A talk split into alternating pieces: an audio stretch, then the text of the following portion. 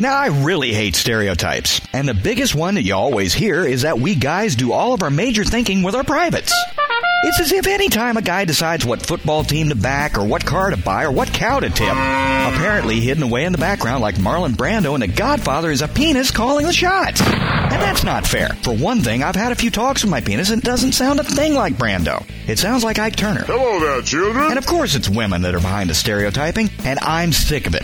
Just because most women happen to be of a different gender than men, they think it's okay to spread these vicious lies. And it's time for all of us guys to rise as one in protest and burn our braziers and agree to do the one thing that will forever stop this argument in its tracks. And that thing is, stop proving them right. See, history has never been kind to the male penis. Or any other kind of penis either. Take art museums. You go in there and there are thousands, if not hundreds, of pictures of scantily clad or naked women in period pieces that are worshipped all over the world by scholars and adolescent boys. But how many naked men do you see? How many oil paintings have you ever seen depicting still life with fruit and penis? And the statues. Every male statue is wearing a teeny tiny fig leaf and has no arms, which is why every one of them has the facial expression of a guy trying to pass a pineapple through his sphincter. And the women? Boobs aplenty, which would be a fun candy from Willy Wonka.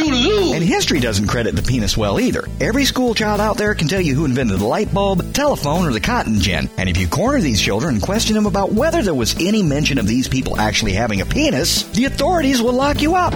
But not one of these children knows who invented Cheez Whiz, Pop Rocks, or the Beer Hat. It is penile discrimination. And even today, the news doesn't exactly flatter men or their privates. Name one good news story you heard with the word penis in it. You've never flipped on CNN and heard about the fireman who rescued some girl's kitten out of a tree with his penis. But good lord, anytime someone whips out a penis in the news, you'd think they committed a felony.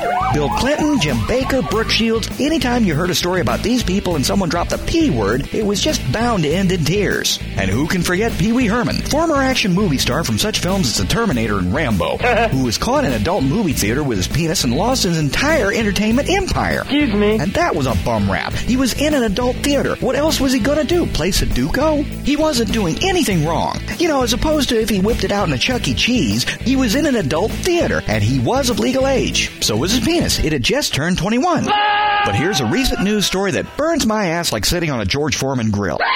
A trucker in Germany was doing a long haul in a semi in the wee hours of the morning, and he decided that this is a good time to whip out his Johnson and slap it around like he'd caught it lifting his wallet. Hey, you know how it is. Four in the morning, nothing on the radio. Why blow an opportunity? And he lost control of the vehicle and he crashed the thing. Now you got to give him credit. He stayed in the truck and he waited for the police to come, as any law-abiding citizen should do. Okay, yes, he was still whacking his dong when the police got there, but at least he didn't flee the scene. So the police took him in and they put him in a holding cell, and when they came in to question him, he was just sitting there, holding his handcuffed wrists in his lap, moving them up and down with a jingle, with his fly wide open.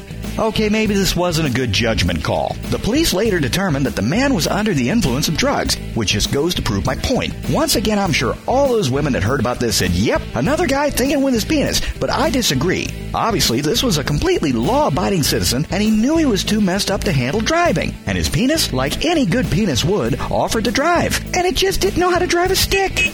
Okay, maybe women have a point here, but in any case, it's up to us guys to fix this negative image that people have of our little friends. I mean, come on, we're guys. We can make this happen. We invented corn nuts. We can clean up the little guy's reputation, and there are lots of ways to do it. Let him join the PTA. Give him the lead role in Hamlet. Hell, even let it run for political office. Won't be the first time we've had a dick in the White House. Because I have a dream that one day we won't have to hide our one-eyed friends until the dead of night, and then only bring them out in public when we've had one too many beers. And I believe it will happen. Maybe not in my lifetime, but yes, someday, be it in schools or the salad bar or in the bed and bath section of Walmart, we men can walk through these places with our heads held high, thanks to Viagra, and walk up to complete strangers and say hi. Have you met my penis? And won't it be wonderful? Brings a tear to my eye. And his too, apparently. I better get that checked. So this is Pointy Weasel at point.furryhost.com and Movio.com saying, in all seriousness, we'd better take care of our reputations in this area before women decide to take the matter into their own hands. Because if that happens, who knows? They may enact legislation declaring that we have to pass an exam just for the right to have a penis. And if we fail, they may have them impounded. And that's a sad image. All those huge fenced in areas with poor unloved peni just waiting for a home. But who knows? Maybe some of them will get adopted. I just hope it's not for cockfighting.